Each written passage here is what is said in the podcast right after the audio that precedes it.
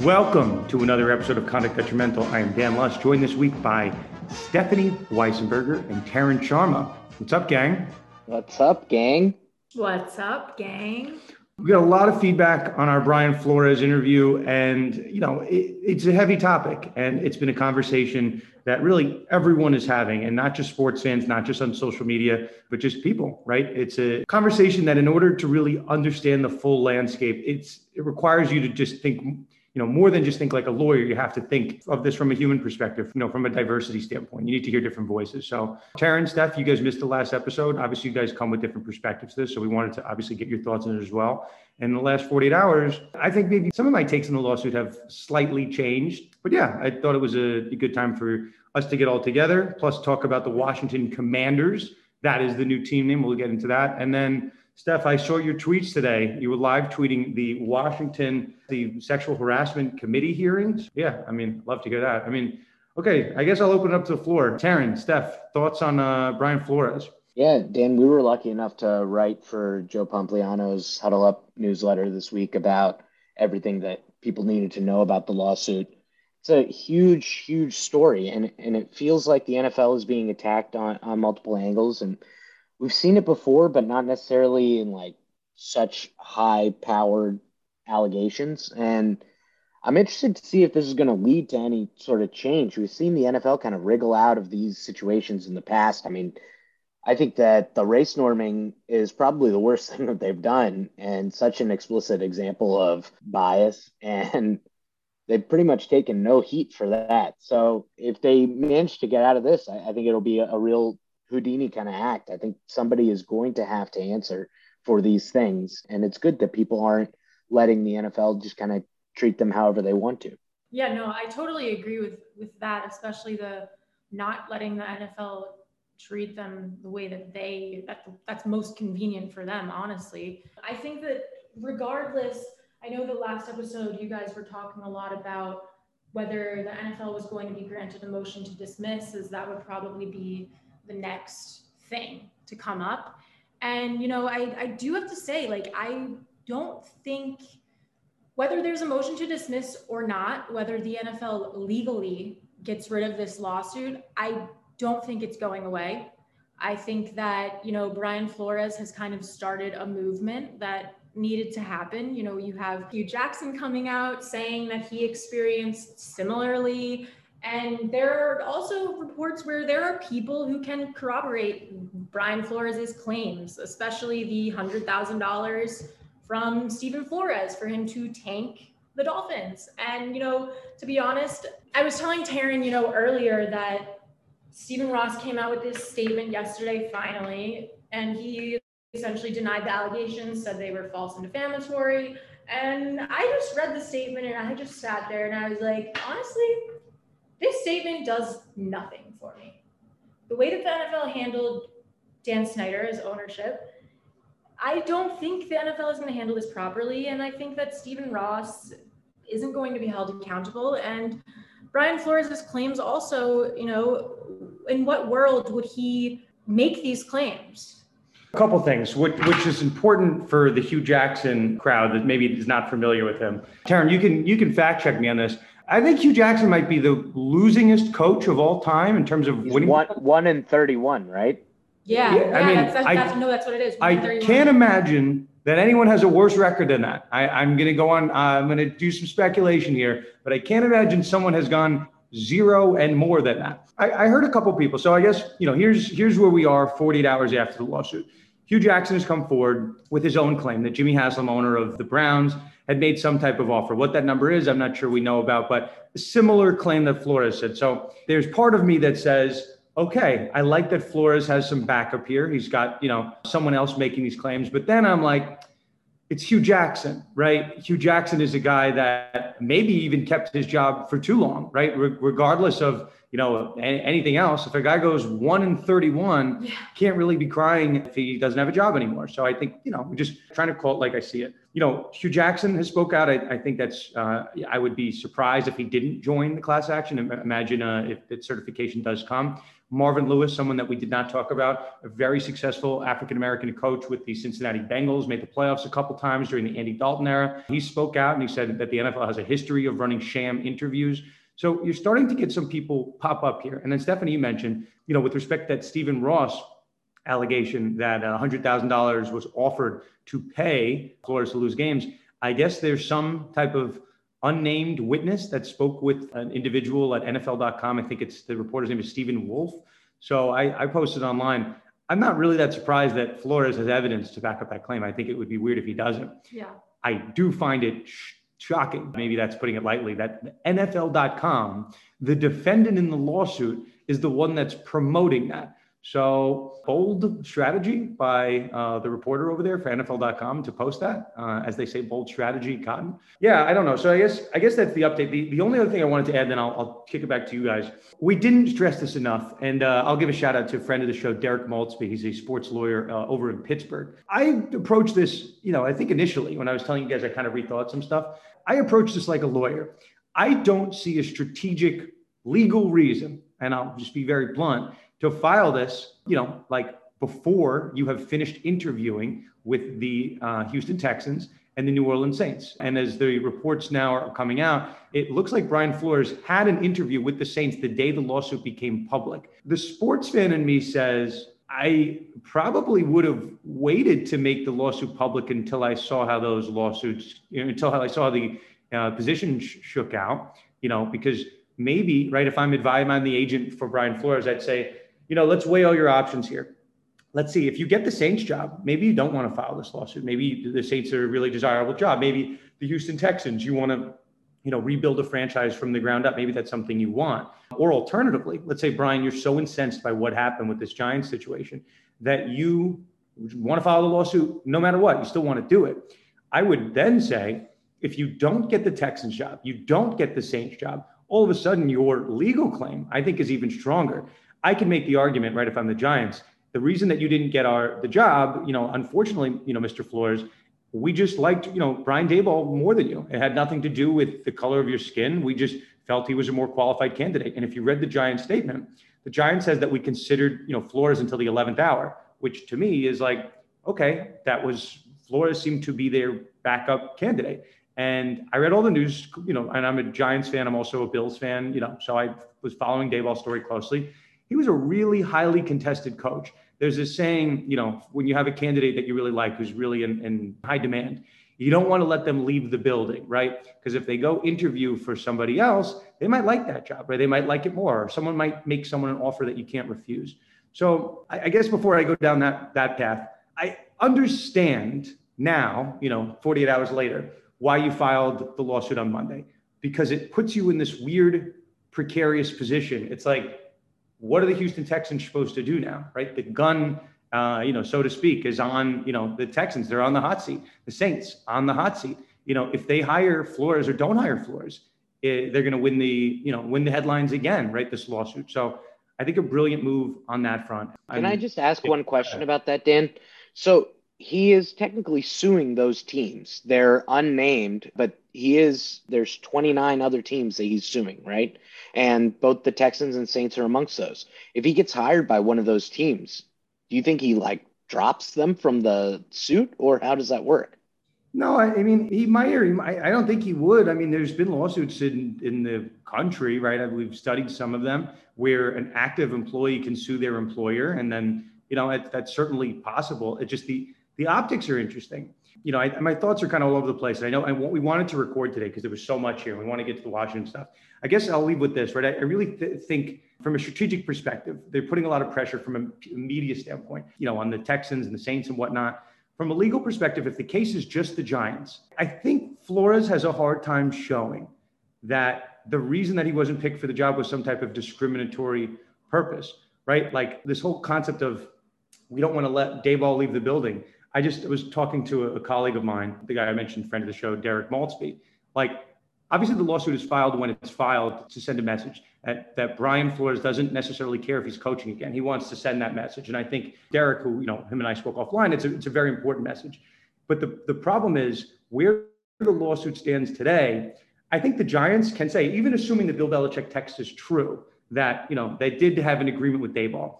What they could say is, well, we gave it to Daboll ahead of time. We, we, we kind of put him in a position that we were going to make him an offer and we, we were ready to go. We kind of had to because we didn't want Daboll to go to Jacksonville or whatever other jobs he was going to and maybe get those jobs. So yes, we we actually, and this is not what the Giants, you know, have any said. I'm just pointing out like they could have a non-discriminatory purpose for leaving Flores. They're like, hey, we're putting all of our chips in the Daboll basket, but if this guy screws us and goes to another team at the 11th hour, Flores, you're the backup. You're ready to go, and we have to keep this interview in the books. It has nothing to do with the fact that you also happen to be a person of color. You happen to be our number two coaching candidate. So it's just a coincidence. But the reason we left your interview on the calendar wasn't because we were checking the box. It's because we were still considering you because we didn't know what was going to happen with Daboll. So, you know, I, I honestly, you know, I've been thinking about this. I was up very late last night and because I'm an insane person thinking about this lawsuit. But yeah, I mean, it's, I don't want to make light of this, but I, I don't think that Brian Flores's case is a rock solid, airtight case. I think the case will be won and lost with the other plaintiffs that join this lawsuit. Someone that might have a better cause of action, maybe a Marvin Lewis, Jim Caldwell. But I, I can't get past in my head that Brian Flores, as it stands today, before he doesn't get these Texans jobs, Saints jobs, I don't think his case is like airtight, is, is I guess my, my larger point here. He did say that there are 40 or so other people that can add to these like similar claims, these global sort of claims. Yeah, I mean, Dan, I do have to say I respectfully disagree in part. You can disagree in full. That's okay. I, I disagree in part. You know, I, I agree that the case is not airtight just on the face of the complaint. But, you know, I do have to say that from the outside and what maybe if this whoever the judge is that the case got assigned to has been hearing about the NFL in the news lately, that you know they might get Flores through to discovery because these are pretty harsh allegations. And, you know, like you were saying, like he might not have any claims from just this Bill Belichick and it might be word for word, but there might be emails out there of, you know, people in executive management emailing back and forth saying, okay, schedule this interview with Flores. He checks the box for Rooney rule. Like, and that's You think that. there would be an email like that? To be honest, I don't think the executive management of some of these teams are as smart as they think they are. I mean, so I'm not, I'm Steph, I don't disagree with you. Like, I guess the platform like that I keep trying to pitch to people is like, we don't know whether or not Flores is going to win the case because we haven't been able to peek behind the veil, you know, behind the curtain and see what emails are out there and whatnot. So no one can tell you whether or not Flores is going to win or lose. But I think on this, on substance, on optics, the Bill Belichick text for me doesn't doesn't say that that's a colorable case, right? I don't think that the Giants necessarily alone a colorable case. Same with the uh, the Denver Broncos showing up late to a meeting. I don't know if that's necessarily you know going to do it for me to get you over that barrier, but. Steph, as you point out, the NFL's long time track record the statistics, right? The one out of 32 NFL head coaches, the six out of 32 general managers, the zero out of 32 NFL owners. I think that's going to it's probably going to get you over the hump. So if you ask me to predict, I think you get into discovery. Yeah. I just think the Giants, Broncos, you know, Broncos kept the receipts here in their statement. They said that that was not true, that, that Elway uh, showed up to the meeting on time, that they weren't an hour late. So I just don't think that Brian Flores, at least as of, as we know today, has an airtight case that there's going to be no viable defenses that the Giants are going to have. Broncos. Notice I haven't said the Dolphins yet. Uh, I don't. I, I, think the Dolphins are in a, in a world of trouble. Tarun, let me let me ask you this before we move over to the the Commander stuff. What are you hearing in terms of potential federal investigation, potential crimes? This whole Stephen Ross element, I think, has kind of been going understated, and, and I, I have a feeling uh, we're going to start hearing more on that front. I'm very interested that, like you mentioned, NFL.com is the one that reported that the unnamed source had heard this offer being made to Flores, and Flores ties this to how he ended up falling out of favor in Miami. He says that because he refused to uh, meet with that quarterback because he refused to tank these games that that is what gave him this branding as being difficult to work with. And so the fact that the NFL in their media arm is reporting this I think that that's really interesting and maybe signals that they're willing to sacrifice Ross to uh, to beat the rest of the case. And maybe they pin all of this on Ross I wanted to at least Wallach had this tweet. He's not here to, to explain it, but 18 USC Code 224 is a federal crime It's called bribery in sporting contests, It's an actual federal crime on the books. You guys know, if you're listening to this, what's being alleged here, right? That Stephen Ross, the owner of the team, basically offered $100,000 to Brian Flores to lose games. And then Hue Jackson is saying something similar. At least the way that the statute's written, and I know Wallach thinks that there's a question of, as to whether or not this applies with the interstate commerce element. But you know, if you read the statute, there's a reading of it that says the second the offer is made, independent of any acceptance, uh, that a crime has occurred. So, Steph, I know we're going to talk about it on a sexual harassment level, right? Congress is taking an interest. Yeah. Baseball took an interest in the steroid investigation. If there is any whiff that this is true, I would completely expect football at large, not just Washington, to be under the guise of, uh, of Congress. I completely agree. And I know that our uh, friend in the show, AJ Perez at Front Office Sports, put out a tweet yesterday too about the Blackhawks NHL. And I guess there was some sort of heated exchange yesterday where with Rocky Wirtz, yeah. Yeah, exactly. And you know, I, like you were saying, it might this might be permeating not only the NFL, but the NHL also. And who knows, maybe the NBA. We haven't heard anything about that yet. I got one thing that's very important to put in here so people don't think this is a one-sided podcast. You know, obviously, I think we all we all can say that if Brian Flores is putting a good spotlight on the NFL, right? Win or lose his lawsuit, I think it's going to enact some type of good change. But I read all the replies on Twitter. Trust me, I, I told you I, I am a psychopath. I do read them, but I want to get a sense of what people say, good or bad even what the trolls say occasionally. So someone had a really good point, and I think it's worth at least addressing here. Karen Steph, I'll put you on the spot. Brian Flores brings this allegation about Stephen Ross. He puts it in a, in a legal document. You know, maybe there's Stephen Ross, if you read his statement, he's like, oh, I'm going to go after this. I'm going to defend this, right? So maybe he's hinting at potential defamation and whatnot. My question, and I'm not sure the Twitter user that mentioned this, this happened in 2019, right? That was Tank for Tua. 2020, they had a good year. The Dolphins played well. And then 2021, this past year, also had a good year. Why is it taking three years for that allegation to come out? If Brian Flores is this beacon of hope and Mr. Integrity, uh, you know, maybe you should have told someone about this, uh, you know, in the last three years. I, I think that's a totally fair criticism. Same goes for Hue Jackson. Hue Jackson hasn't been in the league for a couple years. Oh, by the way, yeah, Jimmy Haslam, he did it. He offered to do it to me too. So you know, there's a doctrine of like, I don't, I don't know if it applies here, but, you know, I, I like to throw out the fancy legal terms, like unclean hands, right? Mm-hmm. Why do we not know about this? Why has it taken this long? Why does it take a racial discrimination lawsuit to bring up something that has nothing to do with race, right? The throwing in the financial incentives to lose games. So I think it was a good point. I'm not going to, I don't think the person was a Twitter troll, but they pointed it out pretty aggressively. You know, I cleaned up their language, but I think it's overall a solid point. Guys, what do you think? How, how can Flores defend that if it comes up at a deposition? I'm, I'm sure it will. These jobs are very hard to get. And he's alleging that it, it's difficult, especially somebody with his background, to get one of these jobs. So consider the fact that he's from the defensive side and he's a black man. He's saying that it's difficult for me to get these jobs because of the issues in the process of hiring. So if I throw away this opportunity, then what else do I have? The thing is that because I was a moral person and I refused to break the rules. That's why they're punishing me. And that's why I fell out of favor. And so I think he, it's a fine allegation to make. Like you said, it's a little bit unrelated. It just simply beefs up that he is alleging wrongdoing on that behalf of the ownership. I agree with what you said. Definitely. I think that, you know, I'll just pose the question back to you, Dan. If you, in 2019, let's say you were Brian Flores, you were, you know, your season was going well and you're at the top of the league and you know you're getting looks all over the place da, da, da, would you have in 2019 immediately after this happened would you have come out and said something against the owner of the team that employs you? Or would you have kind of you know waited and said okay this isn't a big deal. You know i made the personal decision that i'm not going to get involved in it but you know, like you were saying, Tarun, I have a steady job.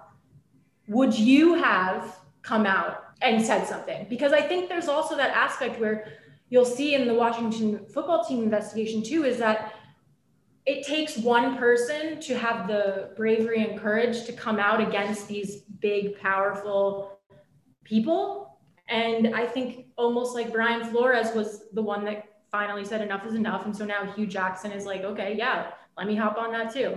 Okay, Both great points, both of you. And uh, I, I, will say this maybe for Brian Flores, that makes sense, right? He couldn't say anything about his current owner, Steph. I, I will agree. I think if I'm in Brian Flores' role, I can't say that. I don't think Hue Jackson can say that, right? Hue Jackson hasn't been in football for years. Like, what, what was his incentive? I'm pretty sure no one's knocking on Hue Jackson's door to be an NFL head coach with that one. No, he clearly he clearly took the money. If if Haslam was offering him to lose, like I, he made a lot of money on that. I was on a show today, and the host said he might be the richest NFL coach in the history of all time if he took bribe.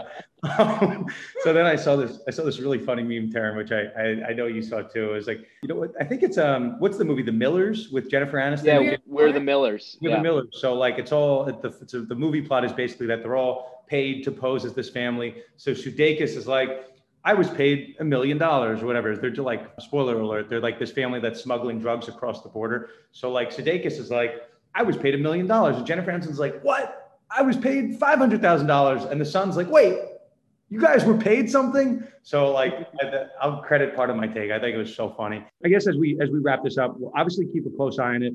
The next step that's going to come here is probably one of two things. I think it's going to be other plaintiffs joining the class action. That's certainly going to happen in the next couple days. People speaking out positively, negatively, and then the other thing that we need to, you know, pay very close attention to again, I don't want to make light of this. The Houston Texans, all reports, and I spoke, uh, I've spoken to people in Houston.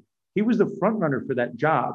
So now, if he doesn't get the job, and it's a less desirable job than the New York Giants job, you know, there's no other big names that are necessarily out there. I think that the optics will be really poor. But I just have one question. You're saying that other people might join the class. What is that process like? Is Flores' legal team out there like recruiting other people that might be similarly situated in order to join the class, or are, are they not allowed to communicate with those people? How does it work? Yeah, essentially, yes and no. You know, when you file a lawsuit like this and you go and you perform media on CBS and ESPN, like that's you recruiting people to the class action, right? That's that's essentially the gist of it. Steph, anything to add on class cert? And then we, we should close this because I, I want to get to the commander stuff. Yeah, I do want to make one point.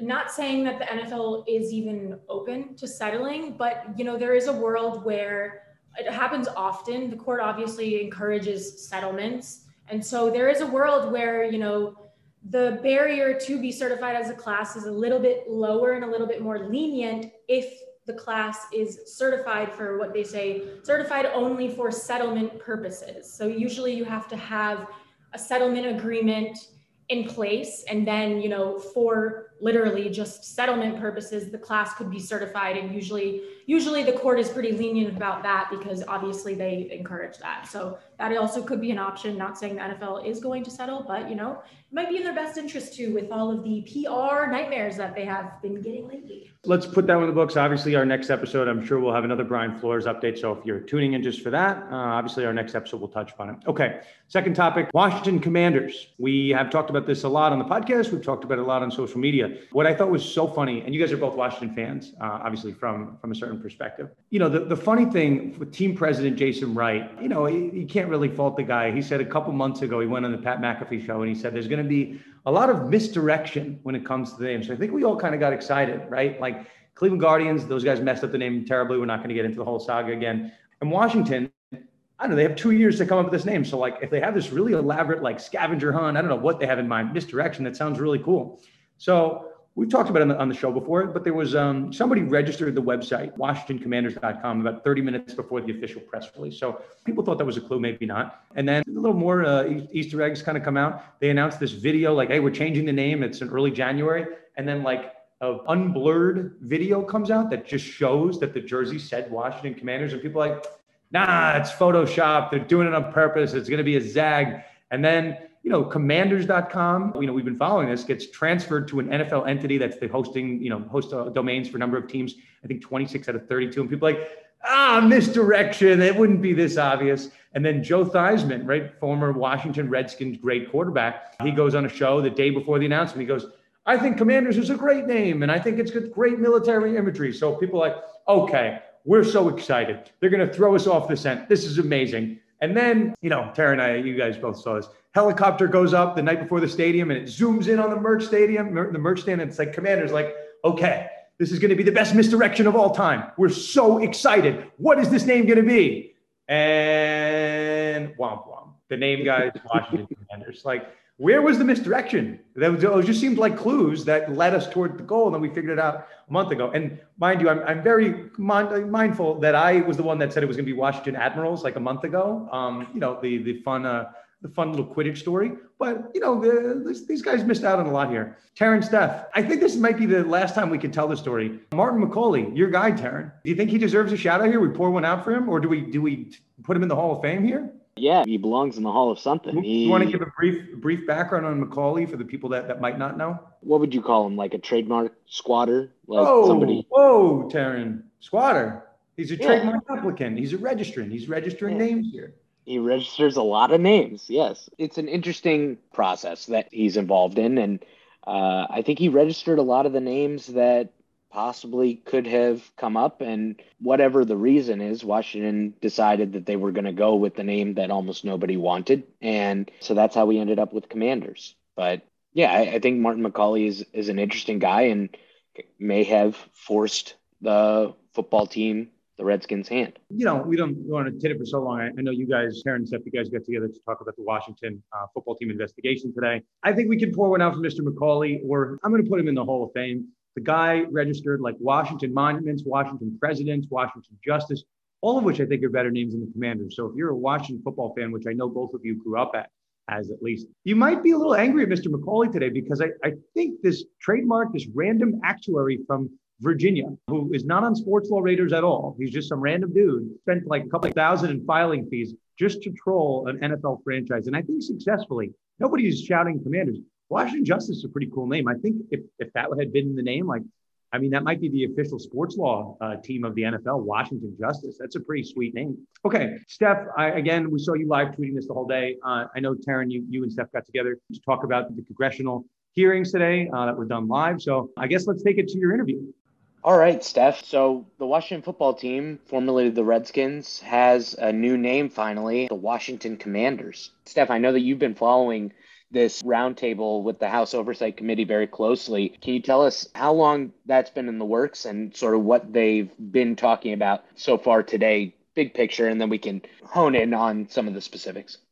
Yeah, so I think we talked about it before on some of our prior episodes, but back in November, House Oversight Committee essentially called on the NFL and said, look, this is clearly an issue if this many people are wondering where this report is. Clearly, there are intense allegations being made, and you guys conducted a, an investigation that was really only an oral report, which I just still baffles me to this day. Why would you hire such a prominent, you know, law firm, Beth Wilkinson's firm, and not release a written report, but you can release a 250 page report on PSIs of footballs, which is just insane to me. And some of the women who spoke at the hearing today actually brought that up.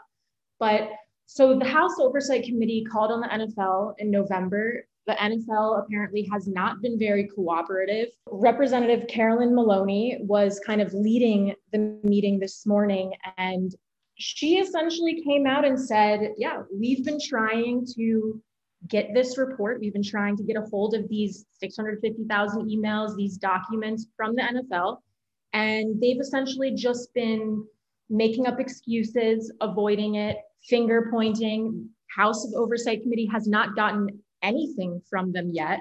And so I think they kind of were like, okay, clearly someone needs to hold the NFL accountable. You can't have this billion dollar organization who we'll get into this later, but who is receiving these antitrust exemptions. You know, they're just signed this billion dollar media rights deal.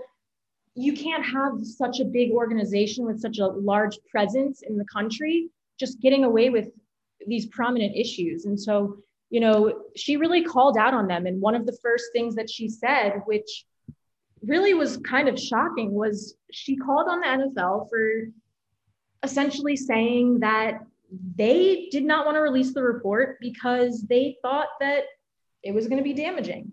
And she said, This is the beginning, not the end, of holding the rich and powerful accountable and protecting women across America from workplace sexual harassment. And she kind of just queued up the six witnesses that were going to speak, including one gentleman, Brad Baker, who actually was one of the two males asked by, I believe it was Larry Michaels, to produce that video for Snyder. And, you know, it was a very interesting discussion, lots of heated moments, including between some of the representatives. All in all, I mean, something needs to change. Yeah, as you mentioned, Larry Michael is the former voice of the of the Redskins and has since gone into a, a retirement that, you know, wasn't really necessarily held accountable for these actions that we know that he engaged in as a result of testimony by multiple people. You mentioned some of the people that spoke today at this roundtable, and you also mentioned the the November episode where you and Dan spoke with uh, Megan Imbert and Ana Nunez. Were either of them involved in today's hearings, and who else was speaking? Yeah, so Ana Nunez actually was involved, and like you said, we had interviewed her and Megan Imbert back in November. Ana Nunez worked for the Washington football team. I can't even say commanders yet because it just doesn't sound right. But she worked from 2015 to 2019 and she experienced some serious sexual harassment there. And so some of the other witnesses that also appeared, we had Melanie Coburn. She was a cheerleader for a little while and then she moved into the marketing department. She was there for 14 years. And then we also had Brad Baker, who was there from 2007 to 2009. He was in the video production department. Ana Nunez, as I just said. And then we also had Miss Engleson, who was there for, I want to say, four or five years. I could be missing the mark on that one. But Emily Applegate was one of the other ones who I'm sure you've seen in the Washington Post. She was one of the ones that really first came out and has been quite outspoken in it. And it was an interesting discussion. Yeah, what was the uh, the most explosive thing that you think we heard today in this roundtable? I do have to say, you know, the thing that really strikes me was the words that all of these women used to describe how they felt when they were experiencing these sexual harassment, all of this workplace misconduct. And one of them actually said, Melanie Coburn said that she described it as these women were just being used as sex objects and tools to increase sales rather than dignified human beings. And she said executives at the Washington football team treated women like a collection of toys. She re- recounted an incident where she had gone on a business trip with herself and one of the other cheerleaders, and they stayed at where Dan Snyder and a few of the other executives were staying. And she said that it was like a frat party run by a billionaire who knew no boundaries. There were prostitutes upstairs, tons of drinking, including, you know, hazing, pressuring a recovering addict to drink. And, you know, they also kind of attack Goodell a lot too. And I have to respect that because I don't think that while we obviously know that the Washington football team isn't being held accountable, I really don't think anyone has called out Roger Goodell as harshly as they should be. You know, he's the commissioner of the NFL. He's the one with the power that everyone is talking about. He's the one with the power to make a change. And Melanie Coburn said, you know, Goodell's claim that he's not releasing this report to protect women is cowardly because all of them want the report to be released because they want the team to be held accountable and they want this to, you know, inspire change in not only the sports context, but all across the country in terms of workplace environments. You know, it's not something that should be around. And, you know, these women shouldn't have to learn how to say no. That was one of the points that Tiffany Johnston had mentioned in her uh, statement she had been at the Washington football team for eight years. She was a cheerleader and then worked in the marketing department. And she expressed that, you know, she had to start blocking her experiences just to avoid dealing with the trauma of this boys' locker room culture that started at the top with Dan Snyder. She was told she should wear low cut blouses. And she was actually one of the ones that just came out and said that Dan Snyder made a sexual advance on her. And I think this might be one of the only real hard allegations that actually was corroborated by a male employee where she was at a dinner, a business meeting, and sitting next to Daniel Snyder, and he just reached over, placed his hand on her upper thigh. And one of the representatives asked Tiffany Johnston, Well, how do you know it was intentional? And Tiffany Johnston said, The only way that he was going to remove his hand from my thigh was because I had to physically push him off of me. And even after that, they were walking outside, getting ready to leave, and Dan Snyder approached her and started pushing her toward his limo with her his hand on her lower back trying to get her to go into his limo with her but you know luckily Dan Snyder's attorney actually walked over and looked at Dan Snyder and said Dan this is a very very bad idea. And Tiffany took that opportunity to walk away. But it was it was really striking and unfortunate and just i don't know i was kind of speechless at the fact that the thing that she kept saying was she never thought that she was going to have to learn how to say no. She had to learn how to say no to sexual harassment she had to learn how to say no to the owner of a football team who's trying to make a sexual advance on her and you know hearing these things from the women really put things into perspective that I really truly do not know how the NFL and Roger Goodell are going to last after this because there's zero shot that they should. Whether they should and whether they will, I think, are are different conversations, and we can talk more about that. Um, but I, I just want to be exceedingly clear for anybody listening to this. So Dan Snyder, the owner of the team, was directly involved in the culture of sexual harassment and was perpetrating it himself. Is that right? Yep. And th- that's literally exactly what one of the representatives asked them. So the consequences of those actions, which, you know, these people spoke to Beth Wilkinson during the uh, the creation of this report, the consequences were that Snyder's wife was put in charge of the organization, that they got rid of the cheerleading team, that they were fined some paltry amount. Is that right? There were no direct consequences on Snyder's ownership, right? Yep, exactly. I mean, one of them actually pointed out that while the investigation into the misconduct and sexual harassment, hard workplace culture was going on was when Dan Snyder and his wife became 100% sole owners of the team.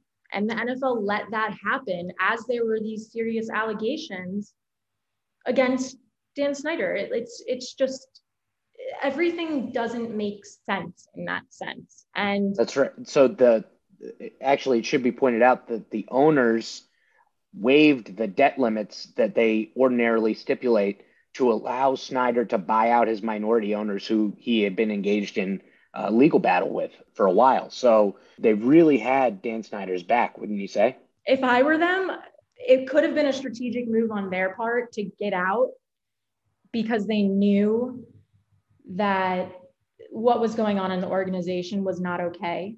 And I think that that definitely brings up a good point too is that Melanie Coburn was there for 14 years. So she was there before Dan Snyder came into ownership.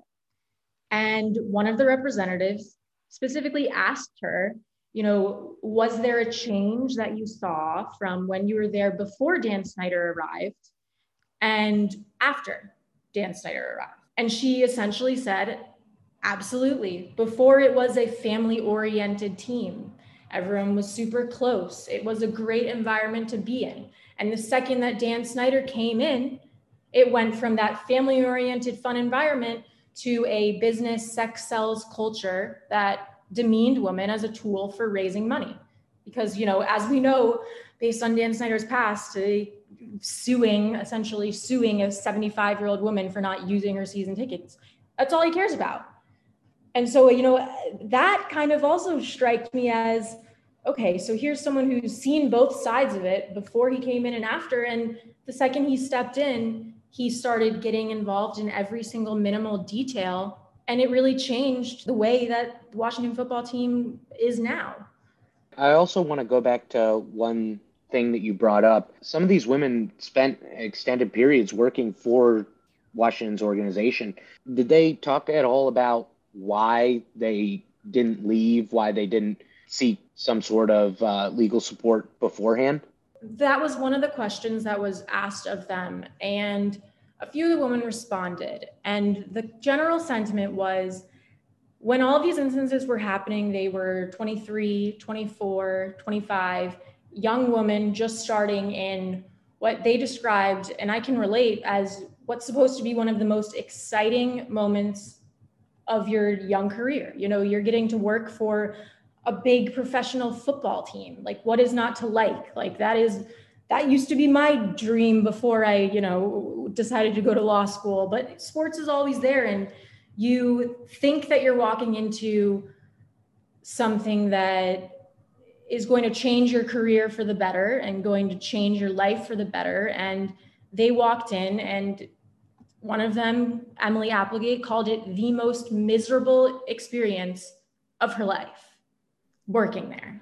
And they kind of said, you know, looking back, we wish we would have done something. But when you're in that and you're young, just starting out, you fear that if you go speak to someone you're going to be retaliated against because they tried they tried telling you know higher management what happened to them and you know one of them actually even told her boss ms Engleson did she told her boss what had happened because she had interesting experiences too her boss was making comments about her appearance daily giving her unwanted kisses on the cheek asking what special gifts he expected of her, telling her that over email. And so she told her boss, and the boss called her harasser on the phone. When her boss said, you know, this needs to stop, you can't be treating someone like this, the harasser apparently screamed through the phone, excuse my language, what the fuck is she thinking? Essentially, what the fuck is she thinking for speaking out? Because it just wasn't a thing. You couldn't go to higher management because they said there really wasn't an HR department. And, you know, it, it's just something where when you are surrounded by it, you know, at, at all times daily, you kind of just try and sweep it under the rug and you hope that it's going to stop at some point. But at the same time, it's your career. And as there are these young women they need to pay their rent, they need to pay their groceries. Emily Applegate mentioned that as one of the reasons. It was like she was going to lose her job if she spoke out. And, you know, it shouldn't have to come to making a decision of whether you stay with a steady job, but you're faced with sexual harassment every single day versus you can quit your job, but then you might not be able to pay your rent. It shouldn't have to come to that. Like you've mentioned before, chasing your dream also they shouldn't be forced to choose whether they can chase their dream or uh, have a safe work environment let's close on this steph what are your key takeaways from today and where do the the various parties the nfl snyder these women and congress where do they go from here what are the next steps and what can we expect to see in the next say few months yeah so i mean it was kind of interesting there were a few representatives who didn't really understand the depth of the allegations and didn't understand the fact that this was bigger than just the NFL. This is bigger than just Washington football team. This is something that goes on in almost every single workplace, but no one really talks about it, even though it does permeate the workplaces all across the country. And so a few representatives of Congress essentially said, you know, asked good questions like what do you wish you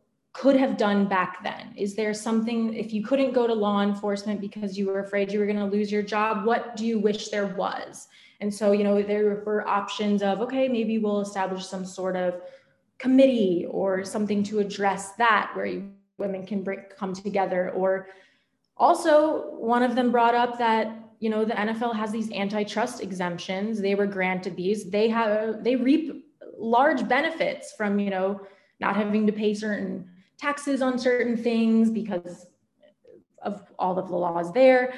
And so one of them asked you know what do you think if the NFL doesn't change this then do you think maybe we should try and remove those benefits if the NFL can't treat women like real people why should they be reaping the benefits of you know congressional power who actually has power over the whole country. And like, and so the women essentially were just asking Congress to hold the NFL accountable because I think they realized that such a large organization that really expands all across the country, everyone knows what the NFL is. Everyone knows, eh, but everyone loves sports. And so sports are supposed to bring people together. And right now, it's there's this cloud over the NFL at least right now where you know people are very unhappy with the way that they're handling things and Emily Applegate literally called on Roger Goodell to resign said you know the first thing that needs to happen if we're going to be holding the NFL accountable is we need to hold Roger Goodell accountable because this isn't the first time he's messed up. He's messed up in the past on domestic violence issues social justice issues and he's not equipped to run a billion dollar entity when he's employing all different types of people men women all different races. You know he he clearly has proven that he cannot run the NFL adequately. And so she called on him and congress was essentially saying that they're going to stay in touch with these women and they're going to work with them to try and hold them accountable. And hopefully they're at least hoping that the NFL after this will see that you know they can't run anymore. Everything is kind of out in the open now and they should be cooperating. And so over the next few months i think they're kind of just going to be discussing what what they can and cannot do and trying to get the NFL to really come out and you know they need to be held accountable essentially is, is what the woman wanted and there needs to be change not only in professional sports industry, but also in workplaces across the country. We'll put a pin in it for now, Steph. Uh, that was incredibly thorough and really appreciate your dedication to this story. Yeah, thank you. It's an, it's an important one. So I'm glad that we have the platform to cover it. Okay, Steph, Tarun, that was excellent. Steph, I'm gonna I'm gonna hold you to the prediction that this causes Roger Goodell to lose his job. And I'm not saying you are right or you're wrong. It's certainly a bold prediction, and uh, you know, if this is really as bad as, you know, the optics are that, you know, this is kind of uh, rampant and maybe this is going on under Goodell's nose, certainly it's on the table. I, I would take odds at that, Steph. You know, I'm a, I'm a betting individual, by the way. Shout out to us for nailing the uh, Rafa Nadal bet over here. Um, I think we deserve a pat on the back for that 10 to 1 odds bet. So if you did hit that, I know a couple of you DM'd us. I don't know if you want to throw us, throw us some shekels, that's fine. I'm just, no, have to. Okay, Steph Tarun, you guys said a lot. Anything that you wanted to add before we, uh, you know, move move uh, move towards this episode being closed out? Yeah, I do have one more point just to make it very clear. You know, if we're going to be throwing uh, Snyder under the bus a little bit more and calling him out, he apparently one of the representatives actually asked this question and said Snyder said he was unaware of all of these allegations until they surfaced in the media. That was one of his statements when all of these allegations first started coming out. And the representative asked Ms. Johnston and said true or false. And Ms. Johnston said false. He was involved in every detail of every single day at the office. Yeah, so I mean, essentially, the women are also saying everything that Snyder has said in the media about this is false. So that just needs to go out there too. Is he has been involved in the organization? He's a control freak about managing the organization. I think everyone from Washington knows that.